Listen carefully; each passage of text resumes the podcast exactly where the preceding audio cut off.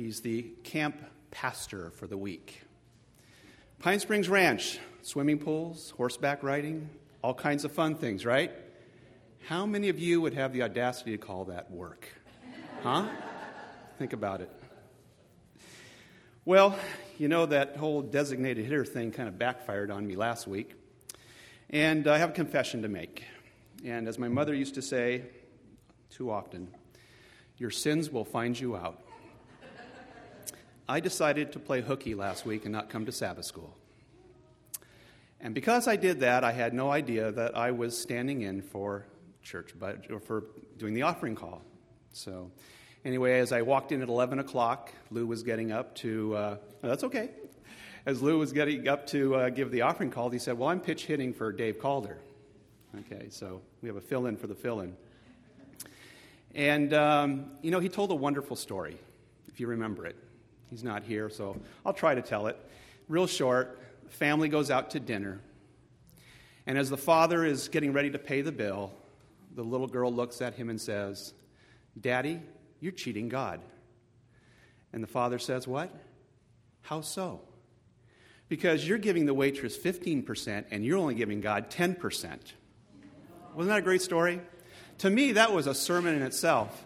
And my sermon this, uh, this week was supposed to be on the subject of stewardship.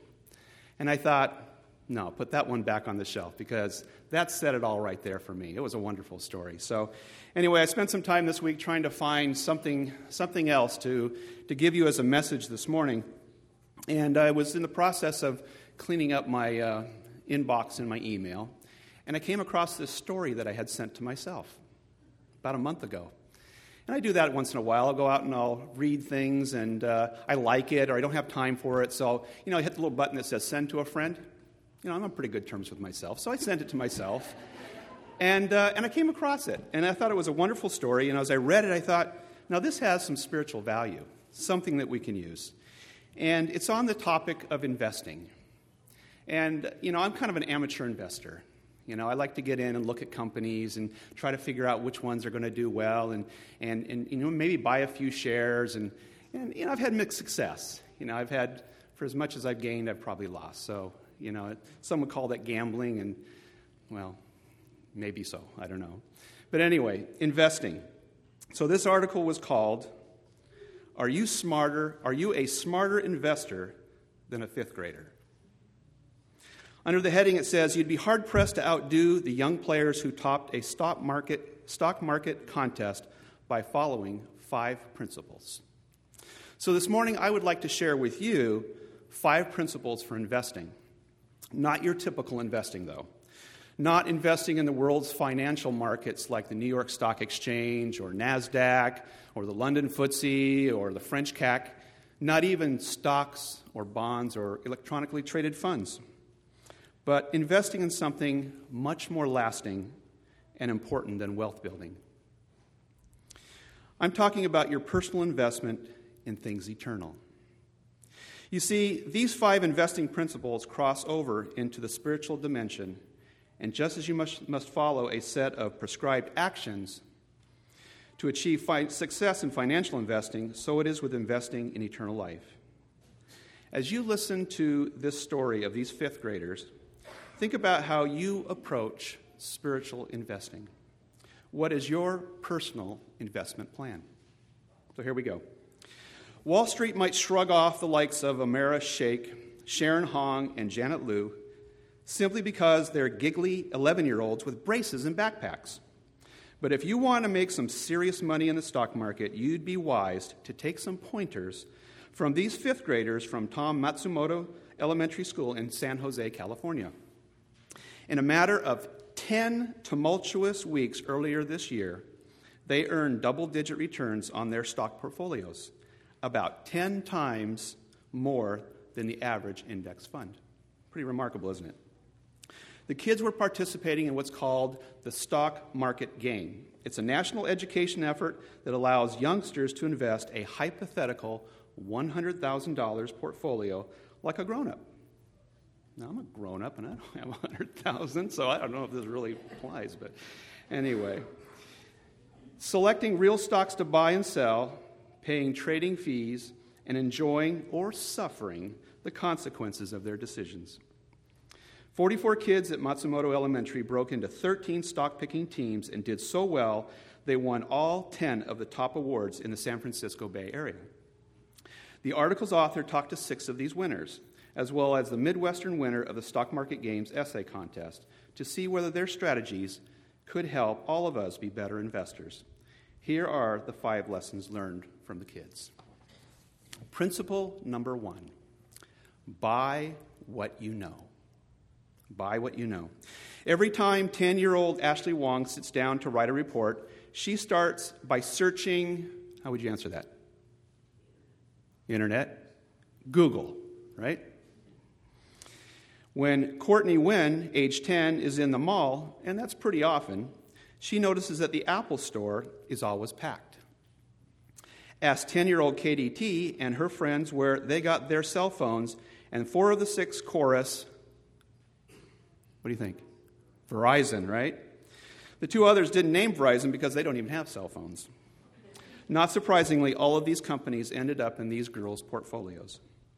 So did Southwest Airlines, which Amara's parents prefer when they fly, and Sony, which made the TVs that are in Sharon's house, Barnes and Noble, where they buy their books, and Walt Disney, well, for obvious reasons. They're all stocks that we use in our everyday lives, Amara said. And that's the key stocks that they use in their everyday lives. Is that an uns- unsophisticated way to invest or to pick investments? Not according to Peter Lynch, who ran Fidelity Investments Magellan Fund from 1977 to 1990 and turned the fund into one of the nation's largest, thanks to spectacular market beating returns. So, as we look at our spiritual investment, it's not uncommon for us to search the Bible for those rare, hidden gems of knowledge and truth. Some obscure or hidden piece of information that will bring new meaning to our spiritual existence or experience. Like a stock investor searching for a biotech company that will bring that rare opportunity for rapid growth, we can get caught up trying to find something unique. However, it's the everyday, recognizable blue chip companies, or should I say blue chip truths,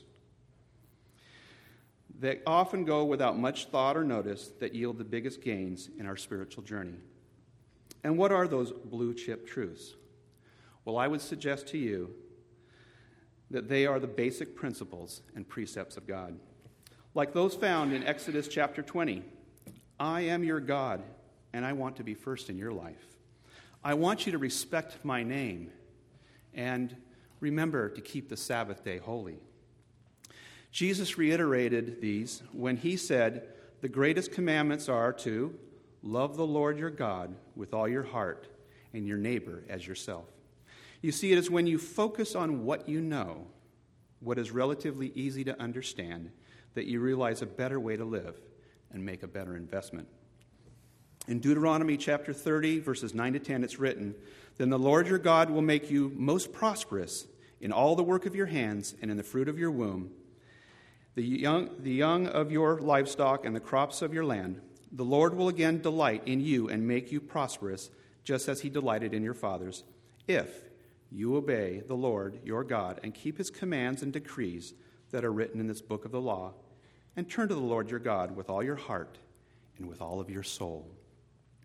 Ezra wrote, Ezra wrote in the book by the same name, chapter 7, verse 10 the king had granted him, Ezra, everything he asked for, for the hand of the Lord his God was on him. For Ezra had devoted himself to the study and observance of the law of the Lord and to teaching its decrees and laws to Israel. In Psalm, the psalmist wrote in chapter 40, I desire to do your will, O my God. Your law is within my heart. So, studying and applying God's will in our daily living and getting it into our hearts will lead to a more satisfying and rewarding experience. So, principle number one look for what you know. Principle number two do your homework.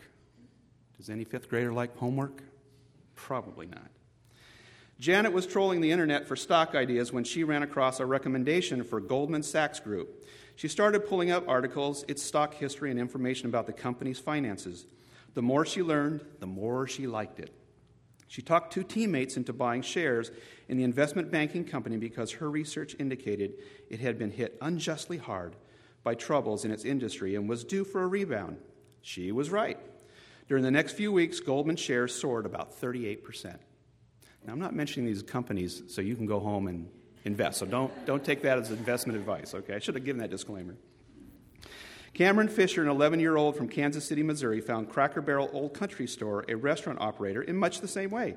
Looking at five years' worth of stock price history, Fisher figured out that the healthy and profitable company was due for a pop. Its gains helped fuel his team's 9% return over 10 weeks. Picking stocks for profit isn't all about the consumer experience.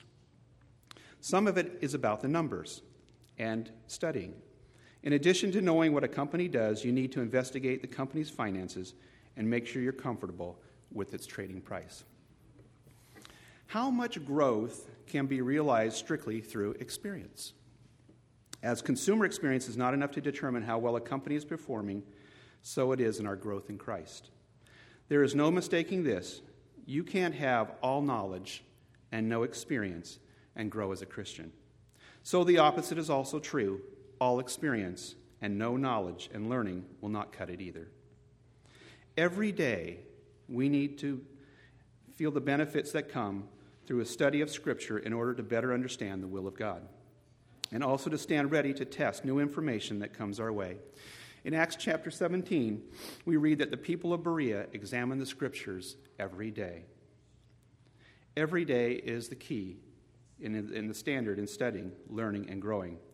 Just as you would not expect a physician to treat you with knowledge that he or she acquired 10 or 20 years ago, or your tax man to prepare your returns based on 1989 tax law, or your financial advisor to invest your important retirement funds with information he gathered a year or two ago. So should be the personal diligence required to increase our knowledge of Bible truth. So do your homework. In 2 Timothy, Paul wrote in chapter 3, verses 14 to 16, But as for you, continue in what you have learned and have become convinced of, because you know those from whom you learned it, and how from infancy you have known the Holy Scriptures, which are able to make you wise for salvation through faith in Christ Jesus. All Scripture is God breathed and is useful for teaching, rebuking, correcting, and training in righteousness. So, principle number two do your homework. Principle number three trade sparingly. Trade sparingly. Sparingly. Warren Buffett, the chairman of Berkshire Hathaway, has become a billionaire through a simple investing philosophy. It is buy good companies and hold them forever. That's exactly what Sharon, Courtney, and Janet's team did, although forever for the purpose of the game was just the 10 weeks that the game lasted. The strategy is smart for two reasons. One is simply that while the markets have ups and downs, good companies will grow and prosper over the long term. When you, own a, when you own a piece of those companies, your portfolio grows with them. And the other reason is practical. In the game the kids were playing, they paid 2% of a trade in fees. That could diminish their overall returns by buying four good companies like Apple, AT&T, Goldman Sachs, and Sony and sitting on their portfolio through the daily ups and downs. Sharon, Courtney, and Janet saved those fees and produced a 28% profit.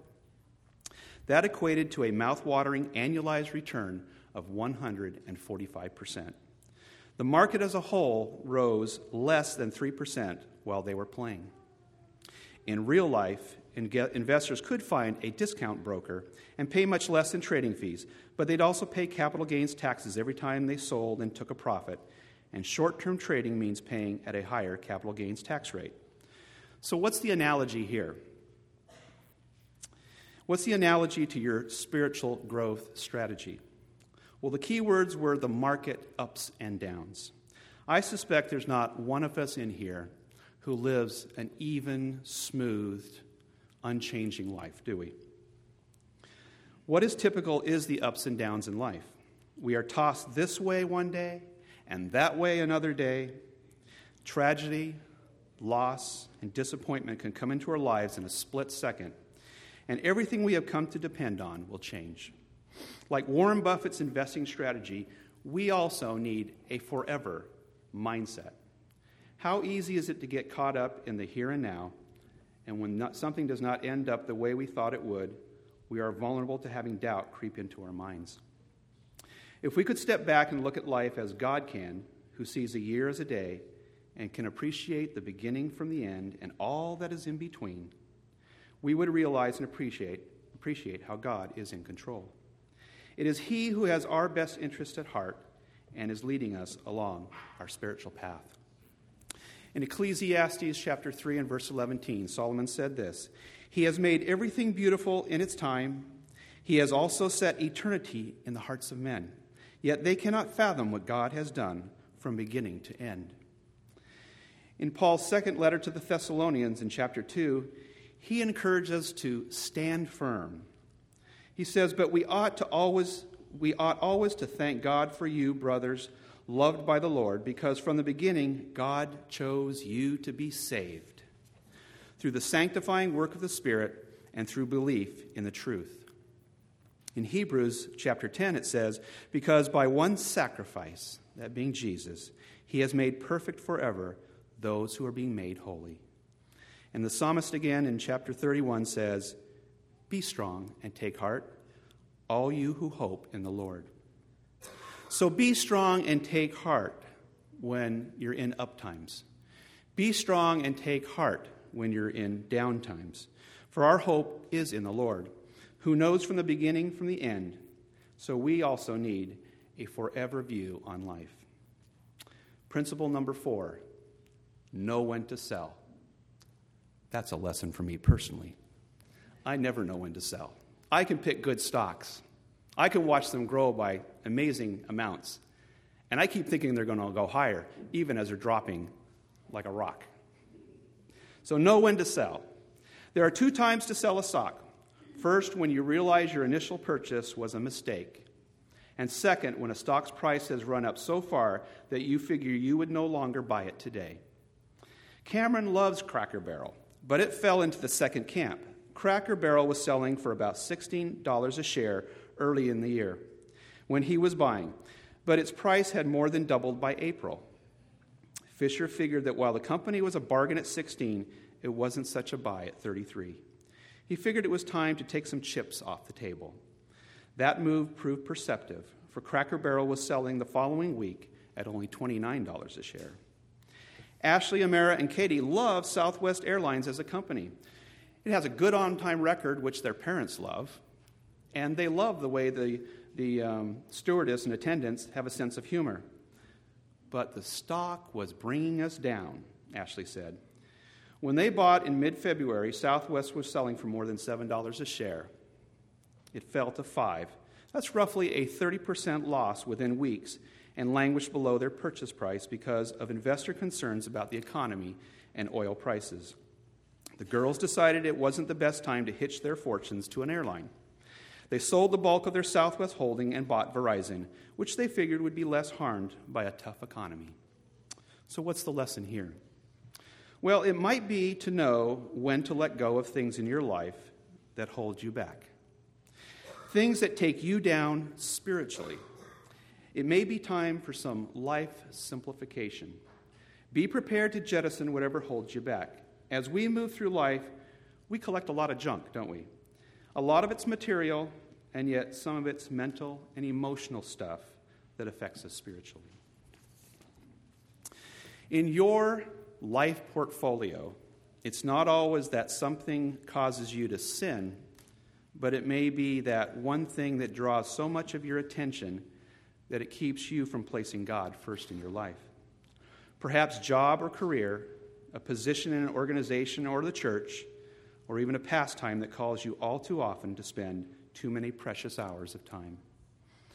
In Matthew chapter 18, verses 7 to 8, Jesus said, Woe to the world because of the things that cause people to sin. Such things must come, but woe to the man through whom they come. If your hand or your foot causes you to sin, cut it off and throw it away. It is better for you to enter life, enter life maimed or crippled than to have two hands or two feet and be thrown into eternal fire. To me, this says, let go of those things that take your, your spiritual portfolio down. And finally, the last lesson principle number five. We've all heard this one before in investing diversify. Ann Fleischer, who, holds fourth, who teaches fourth and fifth graders at Matsumoto Elementary, spent a few weeks on investment basics before her students started trying to trade stocks. One of the lessons she emphasized is don't put all your eggs in one basket. The students needed to split their investments among different companies in different industries, she said. That diversification saved Ashley, Amara, and Katie whose portfolio would never have recovered from the Southwest loss if they hadn't also had Disney and Google. Overall, Fleischer said her students invested in an array of financial services, technology and entertainment, and retail companies. Only one of the 13 teams lost money. So, avoid seeing everything as permanent and perfect the way it is. Because God's plans for you may take you on a journey that you would never have expected. Now, many of you know my story this past 18 months. I've had a lot of change. Not something that I looked for. I wasn't willing to diversify. I was happy the way things were. I had a career that I had been in for 29 years. And one day somebody decided that that was long enough. And so, in the ensuing months, I had to go out and search for a new job. And you know, God always has a plan. And in the process of doing that, I uncovered some health problems that I didn't know I had. That was kind of tough, you know? But I got through it, and you know what? God has placed me in a better place. I thought I was happy. I thought I was in the job that I was going to retire from, but that didn't happen. And now I'm in a place where meetings start with prayer. I'm in a place where you can talk about spiritual things, and that's okay. That's good. That's good stuff. God does have a plan for each of us, and sometimes we need, just need to be open to that.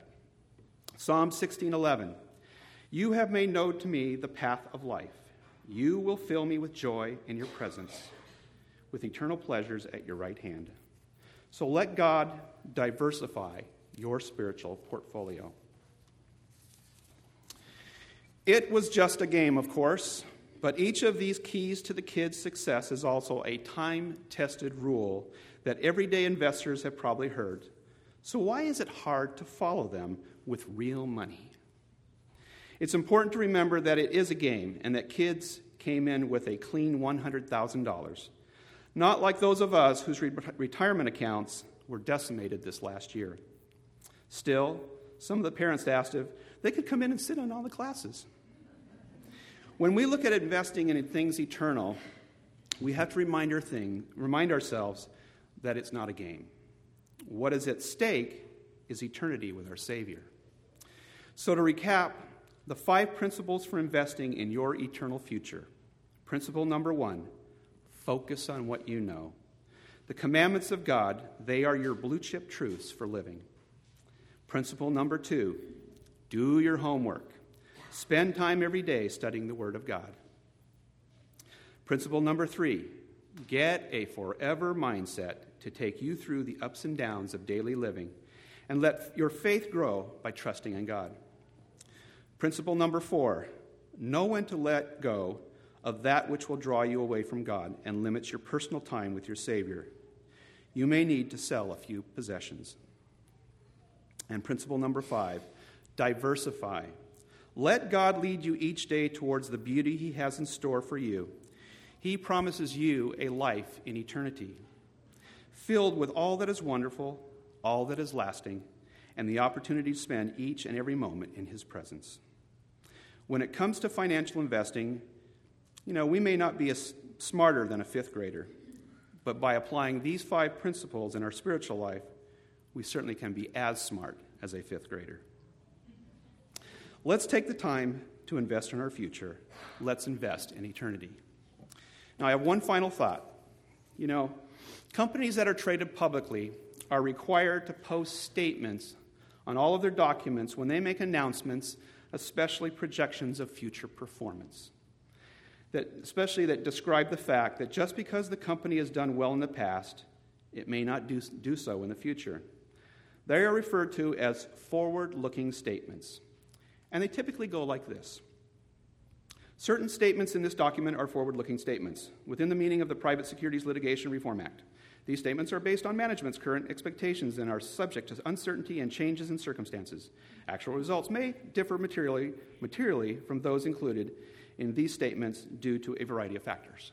You've heard something like that before. They do it faster on the radio, right? When you consider God's Word, you find that it is really one continuous forward looking statement. And if it were written in similar investing law language, it might say something like this This document contains forward looking statements within, within the meaning of God's kingdom. These statements are based on God's express promises and are not subject to, to uncertainty, despite changes in circumstances. Actual results may differ if you choose, but through the sacrifice of Jesus Christ, we are assured of salvation and life everlasting with our Heavenly Father. And as Adventist Christians, we assert the following forward looking statement that Jesus is coming again to take us all home for an eternity. Let's pray. Father God, we're so thankful to be, have been in your house today. Father, you have given us the principles to live by in life. They are in your word.